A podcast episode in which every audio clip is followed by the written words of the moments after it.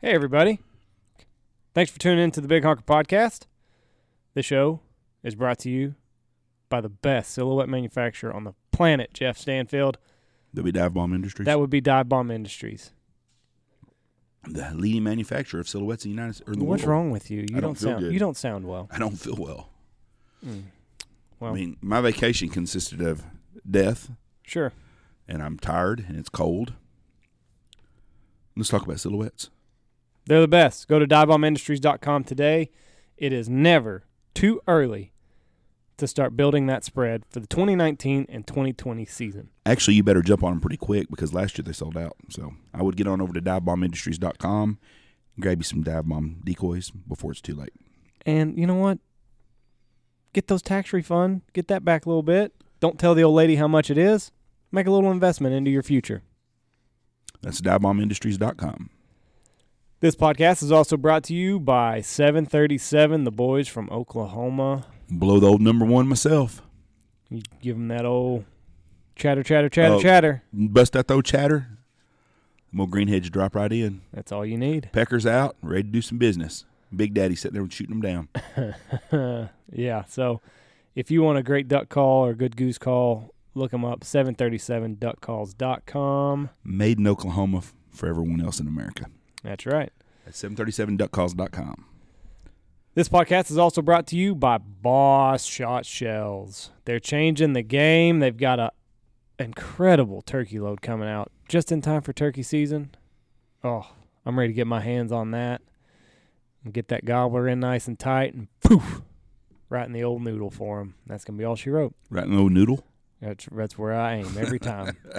I hope you do a better job shooting turkeys than you do dove. Well, I'm I'm, ducks, I'm shooting boss, geese. so it doesn't matter. They just just I, only got to load my gun, and they're just gonna hop into my truck and leave. What's good about Boss is it only takes one. It only takes one, so You hit him, he's dead. that's right. Check out Boss They, they make a great uh, great waterfowl load. We're really excited about this turkey load, so head on over to bossshotshells.com and use your tax refund money for that too. well, you're just giving away everybody's tax refund money. Most of our people work; they don't get tax refunds. Ah, you know you gotta you gotta you gotta fudge a little bit here and there, maybe. I'm not I to talk know. about that. Yeah, you know. Let's, let's Next subject. Sealight LEDs. Yeah. I'm having to get a new one put on my truck right now. Yep. Head on over to sealightleds.com. They can illuminate the sky. If Jeff had had it on, he might have never had his wreck. I, you know, I don't think that. I think that's what that just that little bit that stuck out is what caused that. Yeah. Well, it was actually because my head was up my ass and I pulled through an intersection. I was going to say that more than that. But yep, uh, head on over. Head on over to those guys. They make a great LED light. Put them on your trailer. Put them on your truck. Boat boat fishing. See what you're doing. Bow fishing's coming up. You need them on them boats. Yeah, make the bow fishing a lot easier. A whole lot easier. So go on over to those guys. They do make a great product. Put them everywhere. Use your tax refund money for that. At sealightleds.com. This show is also brought to you by Lucky Duck. They're the number one spinner.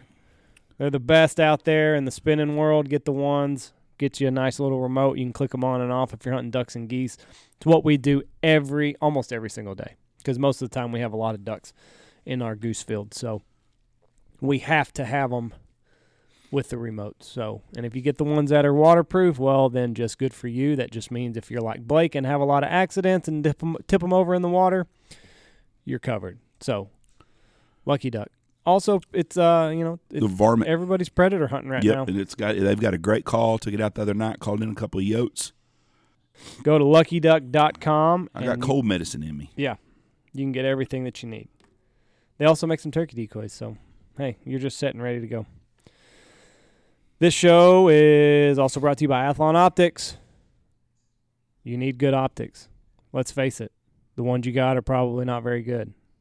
You probably got them at the five and dime or from Dollar General or something like that. Invest in some money. They make they make a great product, and they're not going to break the bank. You're getting a superior superior product for not a whole lot of money. So look them up, Athlon Optics, and you will not be disappointed. It's what I scouted with all season. So there's that. This show is and this this is also brought to you by William and Chris Wines. William and Chris Vineyards. I'm a wine guy. We just got done with Valentine's Day. Had a nice bottle of red. It was lovely. You're Had so, a lovely evening. with William and Chris, and I picked it up at HEB. I'm proud of you. I did. Nice Texas company, Texas wine at its finest. Look them up, williamandchriswines.com. They even ship you wine if you want to. Last but not least, this show is brought to you by Stanfield Hunt Outfitters, Home of the Big Honker Lodge. home of the Big Honker Lodge. Been in business forever. Over a quarter of a century. That's a long time. Many days, many days for sure. We got hog hunts available right now. We've got turkey hunts, a couple turkey spots left. So uh, if you're wanting to get on get in on something this spring, give us a holler 940-658-3172 or you can look us up online at stanfieldhunting.com. We're getting a new website, so that's going to be a whole lot of fun. But that's the website right there. Yes, sir. Stanfield Or just email goose at westex.net. That's W E S T E X dot net. Or call Jeff at 940 658 3172. He sounds like he's on death's doorknob right now, mm-hmm. but he will at least answer the phone. So if you're wanting to get out this spring and do something, give us a holler. Or if you're wanting to get on the books for this upcoming fall, call us. We want to hear from you. All right, on this episode of the podcast, we've got the winner of the Mack's Snow Goose competition, Lewie Casper of Wings of the Prairie Outfitters. He's the guy that won it all, ladies and gentlemen. $62,000 in prizes. We've got him on. He talks about how he won it and he gives us a little rundown of just snow goose hunting. My hat's off to him because it is a game that I could not do. Uh, it's too wet, too long hours, and I'm just not that mad at him this time of the year. So, anyway, hats off to him. Here he is, Lewie Casper.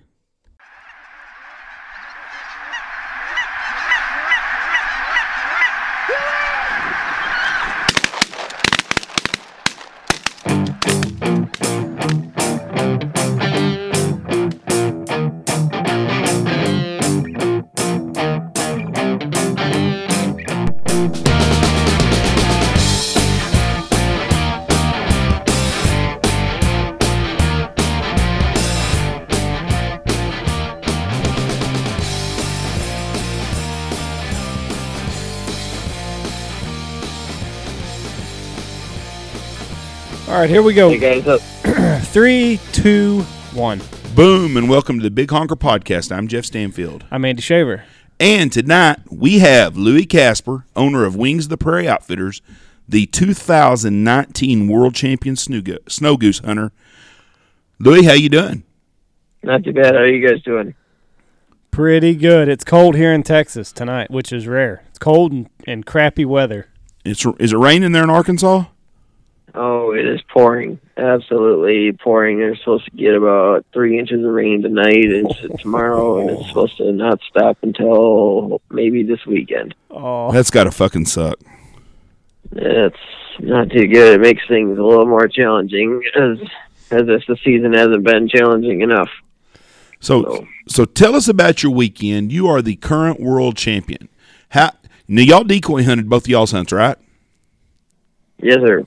Yep, it was uh it was pretty hard. Just the, the birds have been very uncooperative uh from the get go and then during that weekend uh all of a sudden all the trucks and trailers were rolling in and you could just tell the atmosphere was changing and as far as getting on fields it became even harder. Uh people were leasing fields up and holding fields for weeks at a time and uh and then that was it. And then it just started, and the weather was uh, pretty mild actually. The first day, uh, not a lot of uh, you know wind. It's pretty sunny, no wind, um, and uh, no real reason for the birds to be active and moving. And uh, slow first day, kind of, and then the second day we had uh, some rain and some clouds had rolled in uh, pushed some birds around. We got some new birds that rolled in and showed up in the area, which definitely helped us. But is uh, overall, as far as the contest goes, there's not a lot of birds that were actually killed. I think, if I remember correctly, the first day there was 18 teams that did not even kill a goose. Yeah. Um, that was 180 people that didn't even, you know, kill a bird first day and the second day, I think there was more teams than that. I think it was 21 or 22 teams that didn't kill a bird. So it just goes to show that, you know, even if you you have the the right field or whatever things are they can change at the drop of a hat. So So Yeah. these guys season leased all the they, they went in and leased the field, tried to set them for for days before the contest. Yep, yeah, there were some guys that had everything set and they were staking it out. And there's other, there's some instances of you know some some decoy spreads that were getting stolen. Yeah. Um, I don't know. Everybody kind of heard about that. There's uh, you know some. It kind of brought the worst out of a lot of people. It was pretty cutthroat. You know, things were changing, and uh, with a lot of you know prize money and prizes or whatever on the line. It kind of you know shook things up a little bit, and there's uh there's a couple fights at some of the fields. You know, over who had permission for what. Um, and it was I we tried to stay clear from all of that stuff, and we kind of had our own plan. Um, but uh, it was in the back of your mind, you know, just you didn't know what to expect. You know, it, it's a different world down in Arkansas, and rules don't always, you know, apply when there's uh, a big prize involved, and there was, I mean, it was it was unbelievable. It was every every field you would go to, there'd be eight or ten trucks sitting there watching the birds, and uh, there might not even be that many geese in it. There's you know two thousand birds in a field, and there was eight trucks watching it, So what, and uh, what kind of uh, Yeah. what kind of money do y'all pay for these fields for the day? Y'all pay by the gun? How does that work? Um, I actually lucked out. I didn't have to pay for for my fields. Um, uh, but there are some some guys they pay by gun. Some guys just have a you know a a base number that it costs 150 bucks for the day to go you know hunt the field. Uh, some guys are 25 bucks a gun that you bring in. Um, so it just kind of depends on you know where you're at and you know there's some some big name guys that roll in and drop lots of money that make it a little harder for the smaller, you know, name guys or you know, even just guys that are just trying to hunt for a day or two um, afterwards. And it seems like once the farmer has been offered money once, then it's just kind of expected that you're going to end up having to pay for them. Yeah. So I try obviously to find a place that you know that if I can find a place that there that doesn't require any money to you know be to be put down to hunt, but So you're still getting that, that there's you're still hunting for free in Arkansas in some places. Uh, that's the plan. I mean, there's always a place that there are some geese. Um, you don't have to pay for. It just depends on if someone else is there as well, or you know, how many places there are. And sometimes you do have to pay, and that's just one of the one of the places that is get coming becoming to now. It's uh, making it a little difficult for everybody. Now these fights, wh- wh- how how'd they happen? One guy had permission from a farmer, one guy had it from a landowner, or what? What were some of the instances there? Um, it was a lot of there was a lot of uh, out of state owners as well as far as um, you know calling on your on X Maps or whatever, and you're getting your information and stuff like that. Um, so hopefully the guy was close that you could you know swing by and talk to him you know face to face and you know check out his farm and and get answers that way and other guys he had to call you know and kind of get the roundabout from one guy that knew a guy that knows another guy that you have to you know work your way around it but No, Um, no. for the most part- the fight, the fights that happen. How did these fights break out at the field? Did did one group have per- permission from the farmer and the other from the landowner, or how did these fights break out that were at the contest? you know and i don't uh, that's kind of stuff that you hear on facebook and whatever on some of these snow goose pages and stuff that there was there were fights and we were not involved in any of them but there was uh it sounded like that there was two groups that showed up on one field and uh one guy had permission and the other guy was saying that he got there first and you know the farmer may have given permission to two groups not knowing that they were two separate groups Huh. um, I'm sure all those farmers that weekend were getting calls Yeah. like crazy from all different people, and so sometimes you know they think they're talking to just a different guy in the same group, or whatever. But it sounded like there was two guys that you know they were there first, and one guy started setting decoys in the field, and just so that he could say he was there first, and the other guy didn't like that, and so there was there were some issues. But overall, I think I heard there were a couple of arrests. I don't know if that's true or not, but I can't um, believe that you can, kinda- you can hunt it shows free. the competitive edge was definitely in the air. So I'm I'm shocked that you can hunt free still. That especially with a contest like that because I figured guys that go in and lease everything up where nobody could hunt. I mean that's that's what I figured everybody was doing was paying money for fields. But I are y'all hunting wheat fields or y'all hunting flooded fields?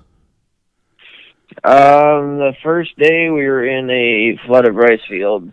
Uh, the second day we were in a, a dry field that was just wet from it being, you know, raining. Um, and it just depends. I mean, it. I've had some uh, some connections down here as far as you know, just from coming down here so long now that uh, you know you just build those relationships with those farmers and um, you know, make sure that you involve their, you know, them on the hunt if they want to go hunting or if they have kids or something, you bring their kids with.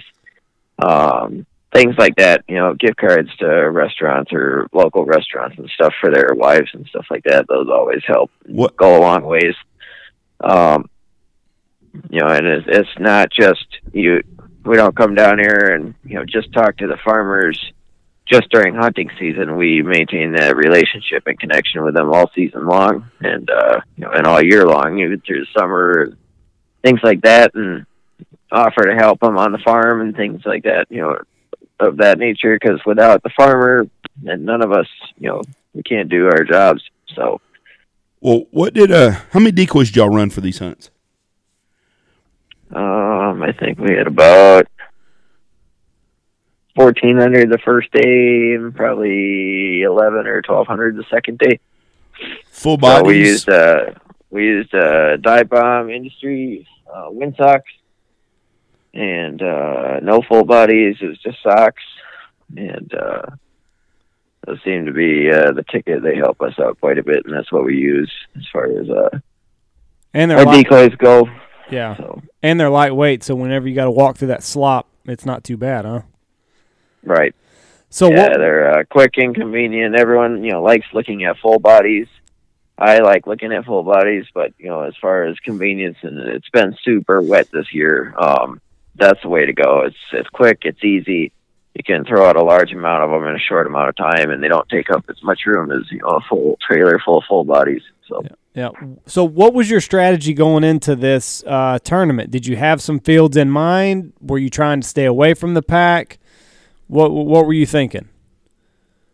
Um, I, you know, honestly, it, it got to the point where there was so many fields that had people sitting on them that we just needed a field to hunt. Um, when the sun rose the first morning, I could see several spreads just from our spread around us. It was that close. Yeah. Um, you know, people were moving in on the area trying to hunt traffic. Um, anybody that couldn't get on the, you know, on the feed all the fields around it. You know, they were trying to you know pull the birds um, in a traffic field nearby, so there was always you know birds there. Um, after the first day, and we checked our birds in, and we found out we were in third place. Well, I was I was a little disappointed on the uh, the bird count, and we actually didn't fire a shot until ten fifteen Oh, that shit. morning.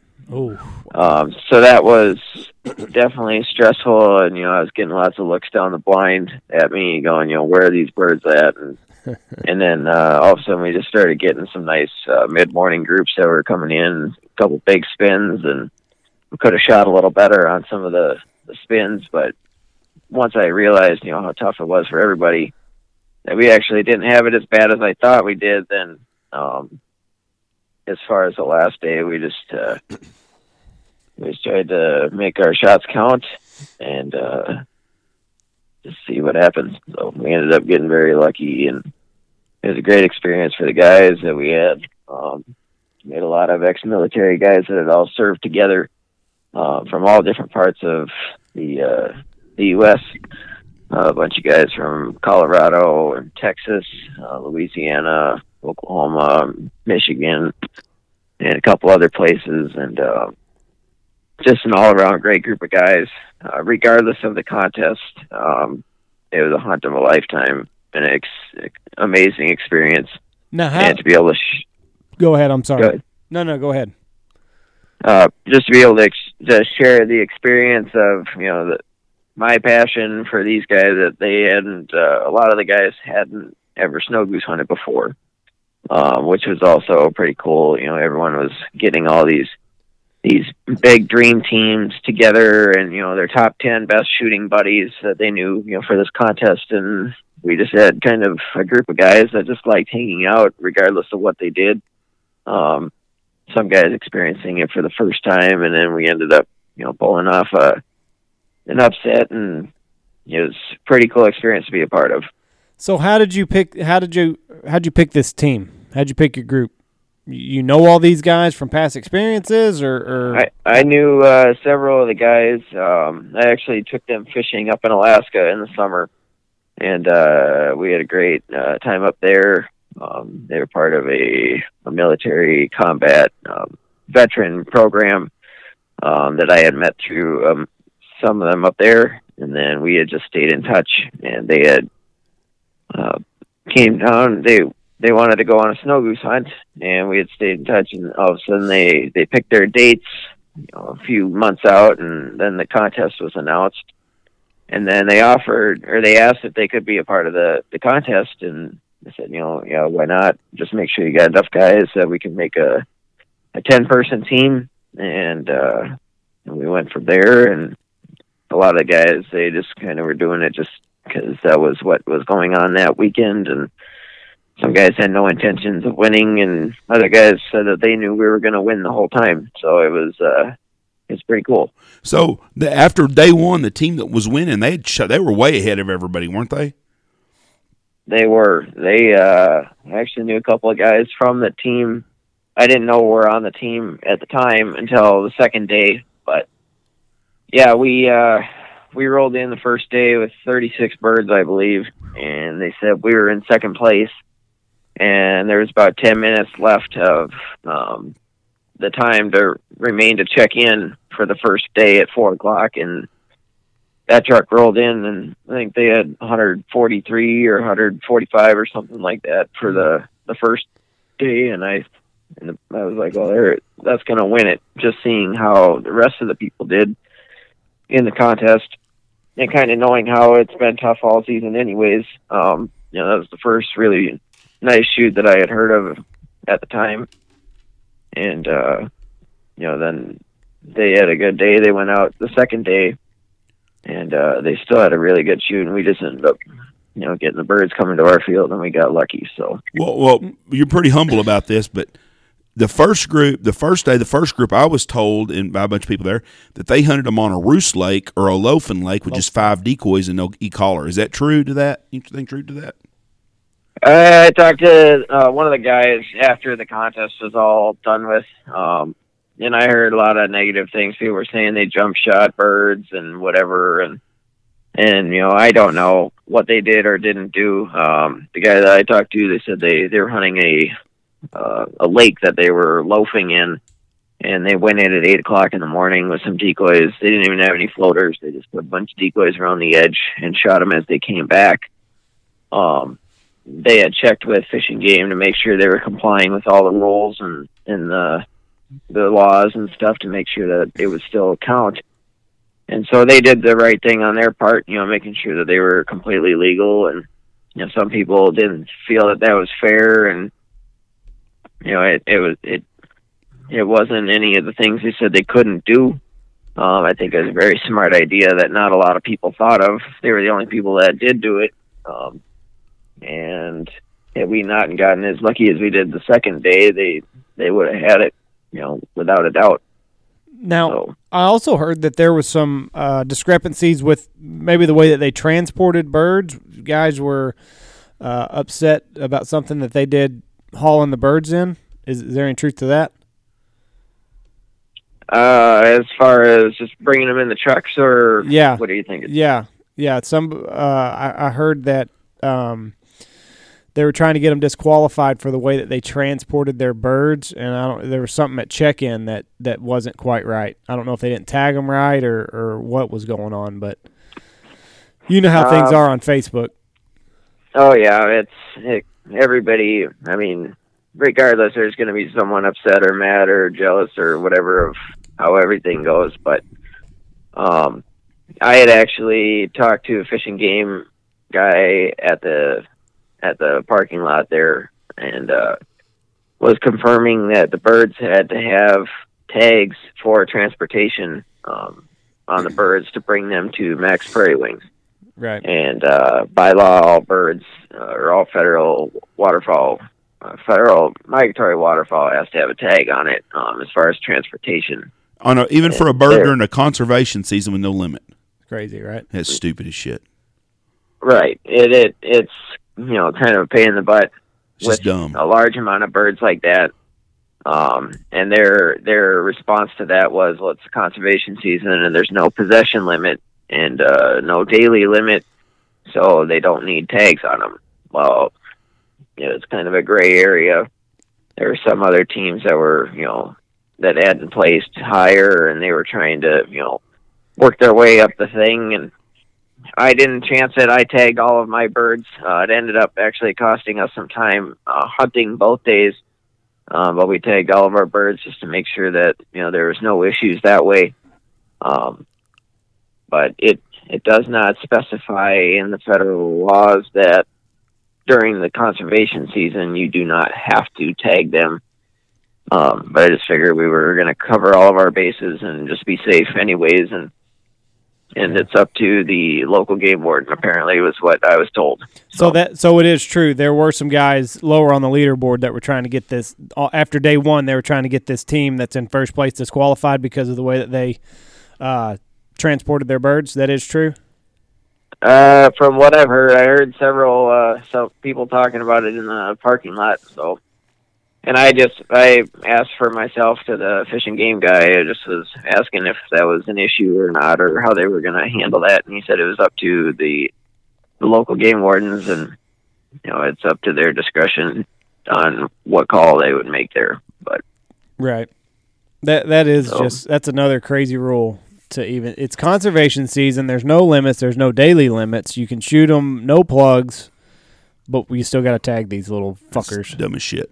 Right, exactly. And how you know, and that's they were saying the birds were being donated, so it didn't matter. And Yeah. you know, I, being from out of state, it's easier to you know put the microscope on the the out of staters than it is the the local guys. So I was I wasn't going to take any chances. And uh, I just wanted to make sure that you know if it did come down to something like that, that our guys were you know taken care of, and, Yeah. That and so it would suck so bad to get kicked out on a technicality, especially something as small as that. So exactly.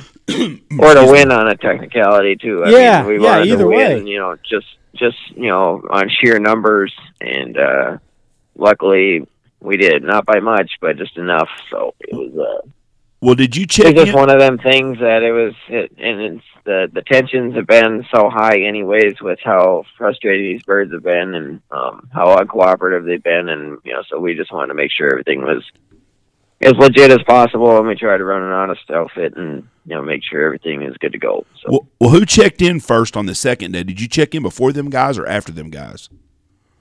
Uh, they checked in before me. Was my understanding. Like I got in there at I think one fifty, and check-in time was two o'clock. So So- you, did you? So you knew the leaderboard when you walked in when you came in there with how many birds you killed the last day? One forty six. Uh, one forty-six or one forty-eight, I believe. I think it was one forty-eight or something. I don't remember. Is what you But, checked in on the last day. So you knew when you went up to that leaderboard that y'all had won it right then as soon as you got there. Uh, I did not know. They didn't write any numbers up Oh, and okay. didn't show it until the final truck had come in, and I Right. think there was one more truck after me, I believe. But um, they didn't tell anybody until they laid them all out. Um, I think, yeah, it was 148, I believe, was the final number And for the second day, and so uh, you know, and then go ahead. oh no, I was coughing. I'm sorry. Um, so yeah, we didn't uh, we didn't know. I knew it was going to be close. Um, I had heard from a couple of guys what the first place team had brought in, and so I was trying to do you know quick math in my head on the way there, and you know, and then then the the tension and everything started rising and building, and the suspense, and hoping I I was better at math than I was in my head, and hoping I I didn't make a simple you know mistake, and so it was uh, it was pretty nerve wracking there while we were pulling them out and everybody's tags were all bundled up and so we knew that we didn't you know have one bounce out of the truck or something like that and it came down to the last couple ones so after they uh had counted them twice and I figured we pretty much had it so With other guys' butt hurt? oh yeah Was there some Yeah. bad things said? Um, you know, they half of the guys, I guess they were not there. They didn't stay around. The other half uh, waited for the polygraphs to come back to make sure that we all passed them, just in case we didn't. And uh, and that was actually when I had realized who was the other guys that were in the group or on the team. Um, was after the fact, so we kind of were talking there a little bit, and and uh, it was all good. It was it was it was so close, and that's why you know it was the it, it wasn't a blowout where everyone knew right away. It was it was so close the whole time that you know nobody really knew until the final count, and um, you know made sure all the polygraphs were good and everything like that. So Now, did did most of the teams did most of the teams stay around to uh, see who the winner was going to be, or did some of the guys toward the bottom did they bounce? Uh, most of the teams bounced. Uh, like I said, I think it was twenty two or twenty three teams. Uh, didn't even kill a bird the second day. So a lot of the people that didn't even kill anything, they left. Um, it was pretty much you know a couple of the top five or so teams I would say were there. Yeah, Um, yeah, I don't know who all was there too, because there was a bunch of random people that were you know just taking pictures and just being there to see how it how it went and things like that. So Now, did they polygraph everybody on your team, or did they just cherry pick a couple guys? no, they did everybody on the team. I thought they were just going to do a couple, and they ended up doing all of us. So I mean, it's it's that much more. Did you look guilty? I I will admit I was pretty nervous going into it. I've never taken one before. So they And, hook, hook uh, you up all over the place, don't they? I mean, like fingers Oh, I around had your wires chest. and blood pressure things and things on my fingers and um and then the guy had told me he said just don't breathe deeply and I was all I needed was a deep breath because I was nervous and so I was taking a bunch of you know short breaths and I almost passed out from sucking half full breaths of air because I was I was I was pretty nervous but Well, yeah, you got Um, sixty-two grand in prizes. And you don't want to fuck on it up by just telling Exactly. the truth and looking You like a liar. Right, yeah, exactly. And I had ten, I had to rely on the nine other guys to, you know, make sure that they were right too. So I knew I was good, and I knew, you know, everything was fine. It was just if nine or they were going to ask a hundred questions Right. basically, and you know they just had to get the average or whatever. But it was it was all good. It was all. I'm I was glad that they did it that way and not just did a couple of random guys, um, and Right. that they had everybody so that there was no Yeah. questionable things or gray areas. But you know, What were what were some of the questions that they asked you? Was it all you? They asked everybody ten questions, or they asked you a hundred questions? uh, they asked us all the same ten questions, um, basically ranging from, um, have you ever you know cheated in a uh, contest for you know prizes? Uh, did anybody uh, outside of your team help with bird counts to increase your bird count? Uh, did you jump shoot, ditch crawl, shoot from the road, things like that? Mm-hmm. Um, just pretty much basic questions about the rules of the contest, and you know, so it was. I felt like they they had covered all of them pretty good. So I would have, I would have, I, I- I would have been relying on a good polygraph reader because my needle would have been going all over the place if I if they hooked me up to it. Um, yeah, it was. Uh, it it actually took pretty long. It, it was only ten questions, but it was about a 15, 20 minute deal for each Wow. person. Son of a bitch. Um, so we were all waiting in the hallway, and you know, just waiting and waiting and waiting. But it, we slowly got it done, and and then uh, we we'd wait for the rest of the guys to get done, and then Chuck came out and he called the winner, and that was it. Now, how many birds did y'all win by? Because I I heard it was less than five. Yeah, it was three birds. Three birds. Three was three was the the number. So My goodness. just goes to show you that every bird counts. Any you know cripples that sail down into the end of the field, you got to go get them all because they all count. So Let me ask you this: Do you think there'll be a second contest, or would you can, or would you call this a contest a total clusterfuck? Um, I I personally didn't mind the contest at all, obviously, but um, I think that there was a lot of people that, um, you know, they just they felt like it was so uncontrolled, and for the most part, it was it was pretty controlled. As far as getting on fields, that was the hardest part, I would say. Um, but I think that they want to see, you know, a official or a representative um, with each team. Right. Now, that being said, that's going to be super hard to do because we were allowed to split up teams if we wanted. You know, you could put five guys in one field and five guys in another field. Now, if you do that, then you need two, you know, representatives for each team. Or if you do a seven and a, you know, two and a one or something like that, then you need three. So it's going to be super hard to right. to get representatives to do that. Um, they were talking about potentially having more check-in places instead of just checking into Mack's. Um, but I kind of liked that you had one place because it, it kind of limited you to where you could and couldn't go. right. Um, as far as the times that you still had to kind of plan around that as well. Um, you know, there was a lot of negative feedback on it as far as uh, other outfitters hunting that they, you know, they had land that was being leased up that they were using for their clients, and and uh, all of a sudden some team had rented the field out for a week or something and held it, and you know, it kind of just changed the whole deal. And I was uh, I was hoping that after the contest, and there there were still snow geese in the state that they'd all didn't get shot out, and they're either in Missouri or in Louisiana. But there's there's birds around still. It's just harder than ever to kill them now. But Has your best day this year been that Sunday? Because y'all killed 140 something birds that day. Has that been your best day this year so far? uh, I had one more uh, after that. We had a we had a pretty good day after that. I think we shot like 172 was, and that's our best day this year so far. What was it like last year? What were your numbers? Uh, last year was significantly higher numbers than this year. Um, you know, it, with the lack of juvies, it's just it's not to say we didn't uh, kill lots of adults. Um, we just had the juvies mixed in as well, and uh, the juvies are what kind of would get them big spins going. And uh, once the the first couple juvies would come in, and it would start bringing the adults in with them. And uh, now this year, without the juvies starting things like that, the adults still come, but they'll stay up a lot higher, and you know they just kind of start picking you apart. What- Um, What's the most birds you've ever killed in a conservation hunt? um, let's see. Last year we had a 229. Um, a couple of years ago we had one over 400. Whew. Um, so it's uh, it just depends on the years. That's- Um, It's a lot of cleaning.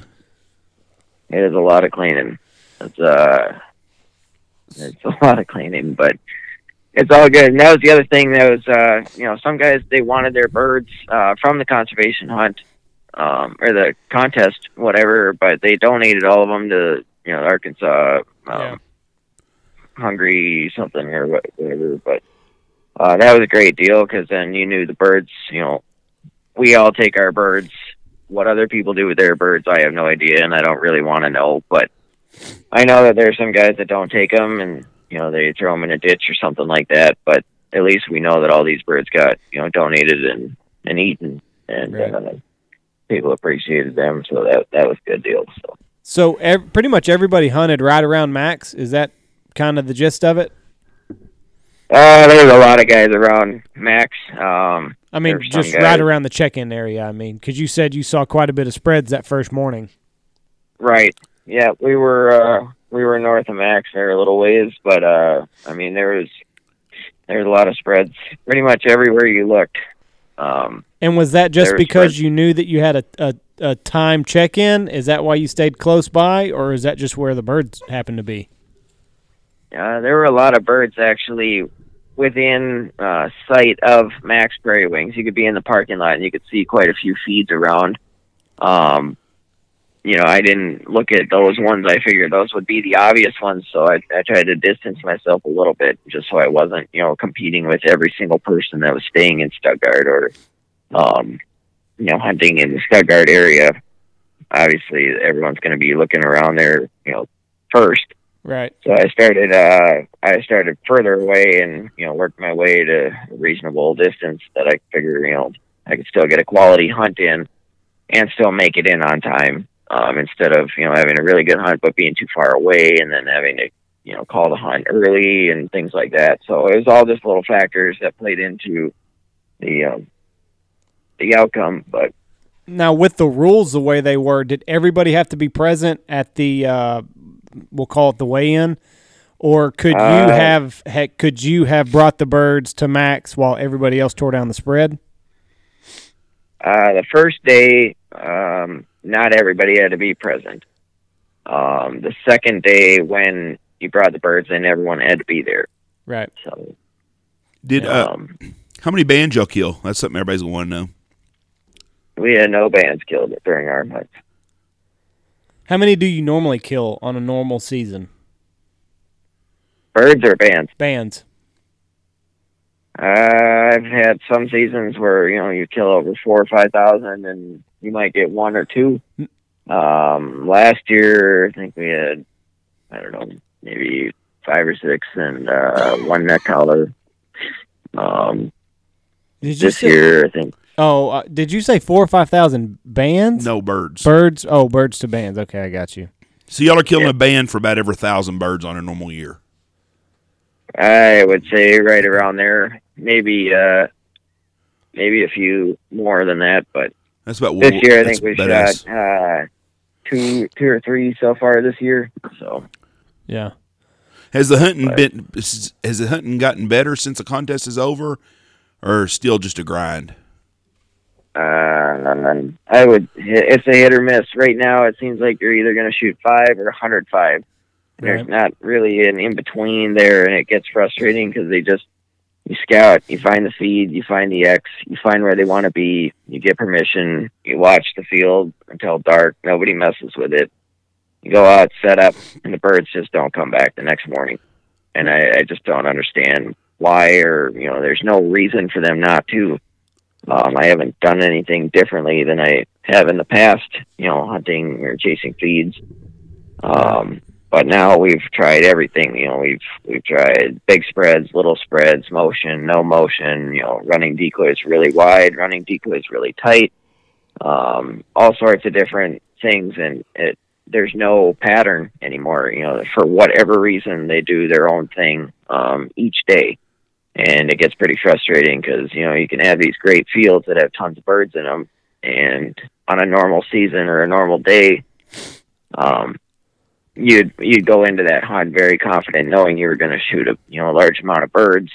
And this year, it's just kind of a, a defeated feeling where you you know you're just you don't know what that edge is that you need as far as you know how you should set your decoys up. You know, do you have a big kill hole, little kill hole, no kill hole? You know, a huge hook. Do you do a J? Do a U? I mean, there's all different things, and and we're trying every single one of them, and there's just no rhyme or reason why. You know, some days you absolutely smash them, and other days it doesn't matter what you do. You know, I've had buddies that are putting ten, twelve thousand decoys out, and they're killing four or five birds. Fuck that. Mm. And I mean, you can put out 200 decoys and kill four or five birds, or you know, we were Mm. we got down to about 250 decoys, and you know, we had a couple 30 bird days, and you know, it, what? There's no explanation for that, and I just don't understand that. But that's the that's the challenge um, of the snow goose hunting. Um, I personally love snow geese more than any of the other waterfowl that we hunt. Um, I like all the geese, but the snows especially, just because um, all bets are off with them, and and when it does work, it is very very um, a good and rewarding feeling. So on Um, on days where you've got the X and then you go back the next day and they just don't come to you, are they are they are you still seeing the birds or are they like not even in the same area as they were the night before? Um, most of the time you still see them. They just it just seems like they totally forgot that they were in that field. and They just go to a different one for whatever reason. And once they start coming off the roost and starting to set down, you might as well pack it up right then because every goose off that roost is going to follow the one that that just sat down and. They might be a mile away from you. They might be two, three fields away from you. They might be five miles away from you. It just it just gets frustrating because they're you know you did your job you did your scouting you did your homework you saw where they were they could be there for two three four days you finally get in there and then that's the day they move every time What do you? it's like they know you're coming and it's just it's pretty frustrating but We've we've all been there, so Yeah. you know, don't feel too defeated. What do you do on Oh, the yeah. days when the? And I know it has to happen when those big spins are working. There's got to be some dark geese mixed in with them every once in a while. What do you tell your guys on that? Um, we had uh earlier this year we had a lot of specks mixed in right away. I think right away when you could use the e callers, um, you could tell that it seemed like that was the best decoying specks of you know the whole year was when the e callers came on. Um, and the speckle bellies knew that they had a, a free pass.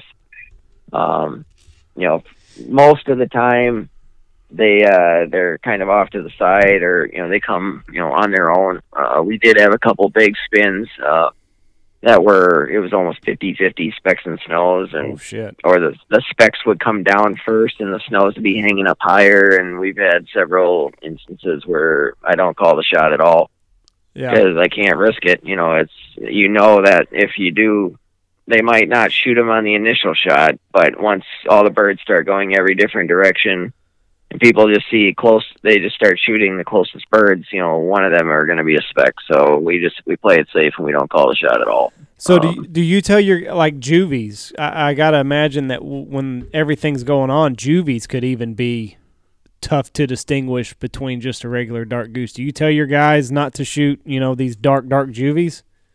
I, you know, it's if you can see them, you know, obviously the, the easiest way for me to tell them is uh, the sound. Um, Yeah. And if they don't make a sound and they're coming, I don't call the shot until I know for sure, um, or unless I hear them. And if I if he doesn't say anything or whatever, I just don't call the shot, and I'll you know say I don't know what it was, and I don't want to you know shoot and cross my fingers and that it was a juvie blue, Right. but a juvie blue and a young speck, they look almost identical, especially early in the morning and they're coming, you know, with the sun Sure. or something. Yeah. I mean, they look, they all look the same. So, um, you know, when in doubt, I tell them shoot white. Right. Um, and if they really can't tell, then I, you know, it's better to hold off and, you know, and it, that's the other thing about the hunt. It's not all about killing birds. You know, yes, everyone wants to kill birds and they want to kill lots of birds, but sometimes it's pretty, you know, enjoyable for me at least to sit back and just watch them, you know, and just watch and learn and try to pick out different things that you may not notice because you're so focused on trying to kill, you know, the birds. Um, but you can learn a lot about how they, you know, interact with the decoy spreads or the calls and stuff like that if you just kind of watch them and observe them. And uh, I really enjoy that too. And I've started to to mention that to some of the hunters and stuff, and you know, they would get frustrated when you can't shoot into the huge tornado and but you know when you get to watch the tornado and you just see how they all interact and you know it's that's a pretty cool experience too and then people kind of learn from you know what they're seeing instead of just shooting and and not understanding what's going on they're just shooting instead of observing so Now, has the e caller burned its sound into your brain? Do you hear that every waking moment of the day now?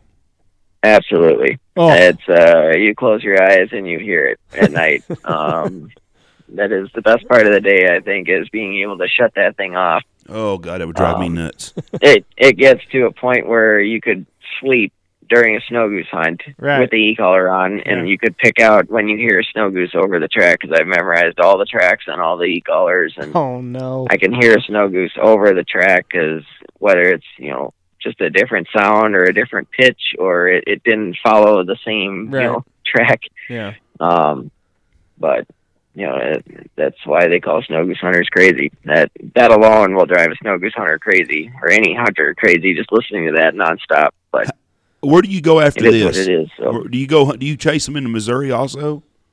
I do. Yeah, we uh, we have some pits down in southeast Missouri, uh, down in the Boot Heel. Um, we got a nice little lodge set up there with Boot Heel Lodging down there as well. Um, that's close by to the fields, and um, so it's a nice, comfortable, relaxing place for the guys to hang out. You know, after the hunt, or they can run back from the field. If it's cold in the morning, they get cold, they can head back to the lodge and stuff like that. And then we, uh, after that, we chase them up into South Dakota. Wow. Um, and then uh, so when when's your them. season over? I mean, you got to be chasing them almost into May, huh? Uh, pretty much. I'll I'll go up to Canada sometimes, uh, some springs, and just chase them for fun. You know, without clients or whatever. I don't guide up in Canada, but Right. um, just kind of go for fun and you know, do it for myself a little bit. Um, you don't. You ain't had enough to of deal it. with clients and all that stuff, and dealing with the pressure and you know having to have something lined up, and it's just kind of a relaxing, unwinding uh, time for me. You know, I'll go with some buddies or some family and things like that, and just kind of unwind. But we'll shoot them into May, wow. and then uh, You're a lot madder at that- them than we are. yeah. I can't imagine Oh, I- waterfowl hunting in May. God Almighty. Oof. Now, do oh, you, it's pretty nice. when do you start? Do you start? Do you start in September?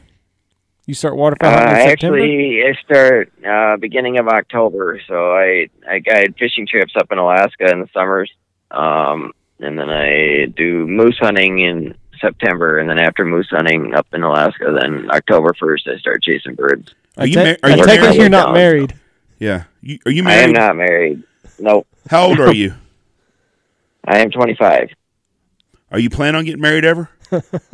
Um, I am. I got, I got a lucky one right now that uh, I'm very lucky to have. She helps run uh, all the social media stuff and emails, and she goes to uh, sports shows with me and gets things, you know, kind of the behind the scenes stuff that I'm not good at, and dealing with, uh, you know, interacting with customers and things like that. And she was, uh, she's been down here helping setting decoys and stuff like that. And You better keep her so- because Jesus, my wife wouldn't pick it up a decoy and put it out if I paid her money to do it. no, and especially Oh, yeah. with the rain. Oh, Oh, she uh, she uh, she put up with it. I couldn't believe it. I I kept asking her every day. I was like, "Why are you still here?" You know, I would not be here, and she just uh, she put a smile on her face, and she enjoyed being around uh, being around the guys, and you know, getting things done, and seeing the the rewards of when it works, and seeing the defeat, and trying to learn, you know, how we can change things for the next time. And so it was uh, it Is was she- very good. is she a northern woman? She is. Yeah, Yep. they- they'll put up with a Yeah. lot more shit than one from the south will. Yeah. Yeah, no, she's uh, she's a pretty good one. I'm pretty lucky to have her. So Now I gotta imagine she was pretty proud of you winning that uh, that Mack's contest.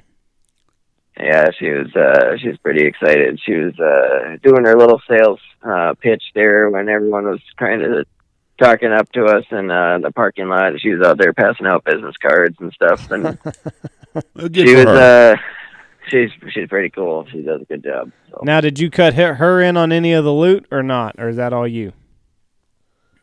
I'm sorry, what was that? Did you cut Did you cut her on any of the uh, winnings? Did you give her a, a gift card or anything like that? Oh, we went on a little shopping spree there at Mack's uh, together. So she got some stuff that she uh, that she liked and wanted, and so I'll have to go take her somewhere warm this off season. And Well, shit, it doesn't sound like you have much of an off season. It sounds like you go from one to the other. right, I'll have to make some time. It's uh, she she put a lot of decoys out in the rain and was covered in mud from head to toe Oh, for a month straight and for someone who doesn't hunt you know as much as we do um and trying to understand it more and get into it uh she definitely held her ground there and she the best part was she did it with a smile on her face the whole time so I can't imagine hunting all the way through May. By the time February gets here, we're done. We're we're, we're finished. We're glad it's over. I couldn't imagine going to. I couldn't imagine right now you being like us in the first of November. I've got two more months to go. Yeah, Oh, fuck Right. that. it's a hell of a grind, man. Shit, 4 you're- months to go. you're- Oh. You got some It is a longevity to you, It- man. That's awesome. it's uh this year has been a little more trying than the past couple of years but i do enjoy it and uh the day i don't enjoy it anymore um will probably be the day that I'll find something new to do. But uh, as of this moment, I don't think there's anything better. Um, even with the the tough hunting going on right now, the tough seasons and stuff, and dealing with clients, good and bad. It's, uh, I mean, I'm very lucky and fortunate to be able to do what I do, um, and to say that what I do. And uh, unfortunately, the only reason I fish in the summers is because there's no hunting season in the summer. Otherwise, I would I would do it in a heartbeat. So, I, I'm shocked. but it is a good balance to keep me not uh, from getting burned out. So. the thing that surprises me is being able to get customers in April to come shoot waterfowl. Right. I don't know how you how you do that, and I've been doing this a long time, and that'd be a hard sell to get people in April to want to come shoot geese. Because there is a you know there's fishing going on, there's baseball going on. and Spring turkey hunting. There's just a lot of other things. You're competing with a lot of things, you know. Is- Right. What what's your uh what's your demographic because I got to imagine that this snow goose game is a young man's game. Lots of young clients. I look at some of our clientele and some of the bitching that they do if there's even a chance of rain. And then I look at what you guys do and I mean they they they've got to be two different uh cl- they got to be two different types of people out there. Yeah, there's uh I would say there's your average hunters and then there's snow goose hunters. That's uh But are they younger? it's- are they uh, are they a younger crowd or what's what's the difference here? um yes and no. Um I would say primarily a younger uh a younger person's game. Right. Um you know, that's not to say you can't get some of these old guys that just love pulling the trigger, you know, all Mhm. day long that they won't be out there too but uh it is definitely not for everybody. You got to have you know it's long hours of scouting and setting fields and decoys and you know blinds and all sorts of stuff that it's way easier to go throw out a dozen duck decoys and wait for some ducks to come by and shoot a couple. And you know if you get them you get them if you don't you don't. But Yeah. You uh you try to spend a, you you do spend a little more time and paying attention to detail when you're putting out two three four five thousand decoys and and making sure it's worth your time you know knowing that they might not come and do it but if they do do it it's going to be right and you want to make sure you're ready for that that day that it is right. Um and uh that's what actually fuels me and it sounds crazy but um you know i do this i, I we grind every day. We're sitting two, three fields every single day, all night long until the sun rises, and we hunt two, three fields and tear them down right after the hunts, and hit the road and find the next fields of where we're hunting the next day, and we just keep doing it. And I do it for just to see that next tornado. That's what gets me going is seeing that tornado, and when I when that tornado starts going and they're screaming and you're right in the middle of that whole thing looking up and you just see the whole snowstorm coming down to me at that point i did my job. I won. I outsmarted them i got them to do what i wanted them to do. You know whatever how many birds you shoot after that that's up to the people shooting. Um yes it's fun shooting. I like videoing a lot of the flocks coming in too. Um but uh just to to outsmart them is is the reward for myself um is to when they do exactly what you want them to do How much And, sleep uh, are you getting right now? Um, well, I don't know. If you guys saw that video on Mack's Prairie Wings, I had been three and a half days without an hour of sleep uh, Oh. during that contest. Um, and in the video, it looks like it too. I just look terrible. um, I don't even remember saying half of those things on the uh, on the in the interview, but um, no, it's uh, there's not much sleep. Um, My goodness. that's just one of the sacrifices you make and but you know what if if i can you know get someone to experience and enjoy and see the excitement and things of you know the same same excitement that i get out of it that's totally worth it and i would do it for anybody that you know appreciates it and enjoys it Are your groups Um, are your group sizes bigger in February than they are in April, or in April do you have ten and twelve guys wanting to come goose hunting? Uh, I would say it's probably bigger in February just because uh, all of February's groups are pretty much in Arkansas. Um, now, during the different um, the hunts, I would say Arkansas is the most consistent hunt that we offer. that's not to say you can't have really good days in Missouri or South Dakota, um, or other places, Nebraska, Kansas, uh, some of these other outfitters hunt in. Um, but the consistency in Arkansas has been so much better because they winter here. Um, and on a normal year, when the snow line is, you know, further south and there's the, the, the ice line and everything like that, the birds can't leave. And it's so early in the spring that, um, you know, in the month of February, the geese can't roll out. They have to stay here. They have to eat. And that's what brings, you know, the consistent hunts. Now, unfortunately, this year, uh, with the lack of juvies and we had really ridiculous weather. It was super hot, then it was super cold, then it would rain, then it would get super cold again, and the birds just didn't know what they were supposed to do, whether they were supposed to leave or come or go or whatever. Um, but uh, we have um, in our pits, we hold up to 10 people in Missouri as well. Um, and I've had groups of 10, 12, 13 guys in South Dakota, so it just depends on you know the group size and some guys they figure the more guns the better and other guys like you know hunting with just a couple guys so Yeah. but i will tell you this when you get that huge flock in there you want every gun going off that you possibly can because for all the days that you don't get to you know shoot a lot that's the day that you want a lot of them so just to make it even and get revenge on them Are, are you wearing out that Super Black Eagle 3 that you won right now? I'm not actually i'm uh, i'm looking at it right now in its case and uh i'm going to give it to my dad when i get back home Oh, that's pretty Um, awesome. kind of as a as a thank you um, to my dad because without him, I, I wouldn't be doing what I'm doing. Um, I wouldn't even know what a snow goose was if it wasn't for my dad. That's badass. Um, and uh, yeah, he's my best buddy, and he's he's the one who started me out when I could, you know, hold a shotgun, and so I'll uh, I'll give him that as a kind of a thank you. And we uh, we actually just got drawn for an emperor goose tag up in Alaska. Both of us did. Nice. Um, so we're super excited for that, and hopefully I'll be seeing him shoot that gun out in Alaska this, uh, this upcoming year, and we can make some more uh, memories together. That's that's excellent right that's there. awesome, man. That really is. That's that that's really cool. So what what's uh what's the field look like for tomorrow? Uh, really wet. I uh, I might have to start telling people to bring their waders and their Oh. uh, their water wings because we're supposed to get. I mean, it's still raining right now. We got a, flooded rice field that had a lot of stubble in it, um, a lot of rice and stuff in it, and now it's it's going to be pretty wet instead of a lot of rice. It'll just be more water, but now do hopefully you it'll work and uh, they'll they'll come anyways. But are you laying down in the field or are you running A frames?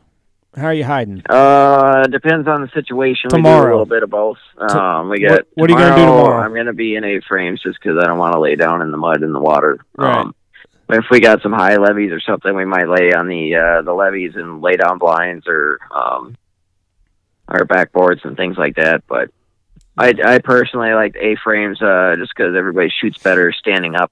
Hmm Uh, you get all your gear inside of it, and it looks a little more natural than a bunch of white snowmen laying around in the in the levees and in the decoys and stuff. But um, and you you typically stay a little bit drier because of those uh, side walls and stuff, and out of the wind. But Yeah. it just depends, and uh, I I do not you know give up comfort and stuff for uh, for the birds. I mean we're we're doing it for the birds, not to be comfortable. So there's some days that you know we're laying out in the in the mud and the water and stuff, and Mm. that might be just because we don't have a good height or something like that. But it just See, and we set up and that's to what kill I'm the most talking birds and not be comfortable. Yeah, that's what I'm. T- th- that would. I mean, you got to get some cross-eyed looks whenever you tell these guys, your clients, that hey, this is that we're gonna lay in this because I. Oh, yeah. I've been there before. I've told them like, listen, this is how we're doing it, not to the extreme that you're doing it, but um, I, I just that that's just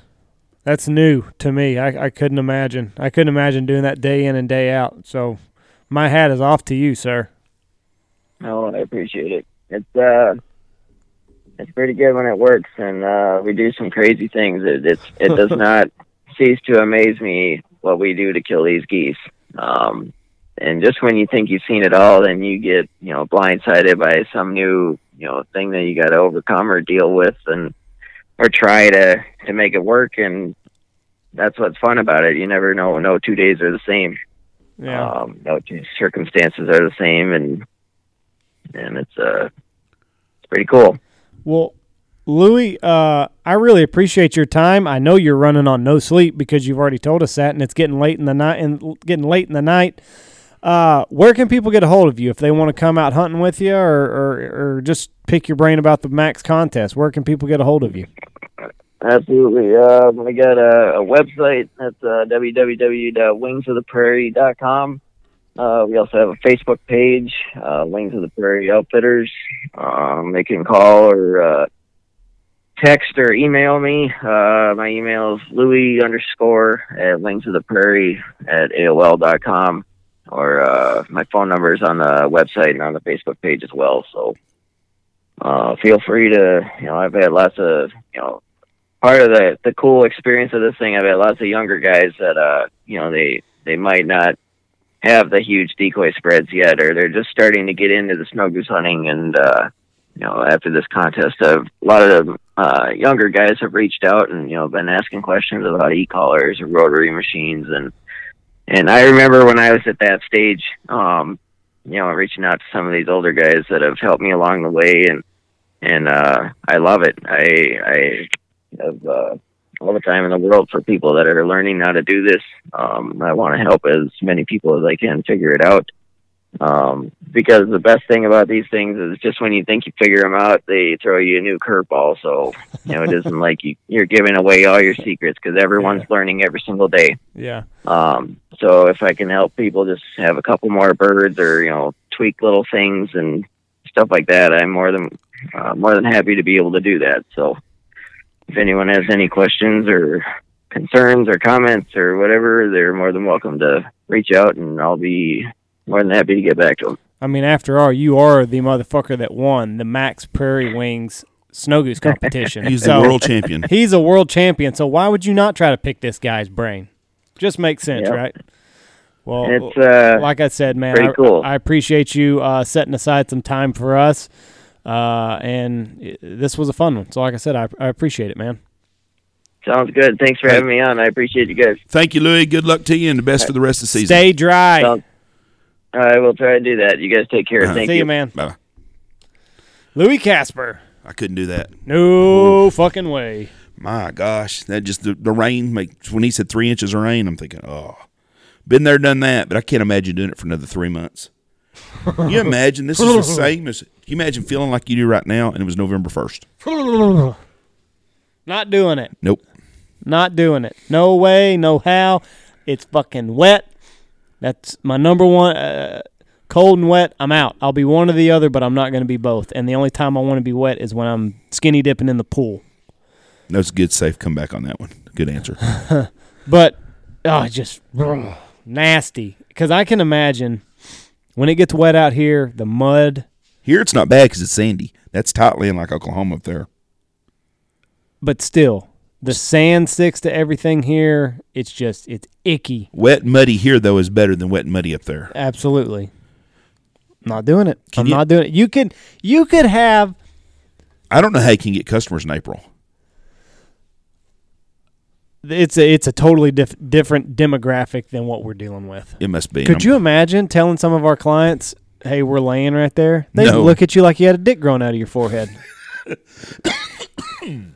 I Hmm. mean, seriously. Oh, that hurt to laugh.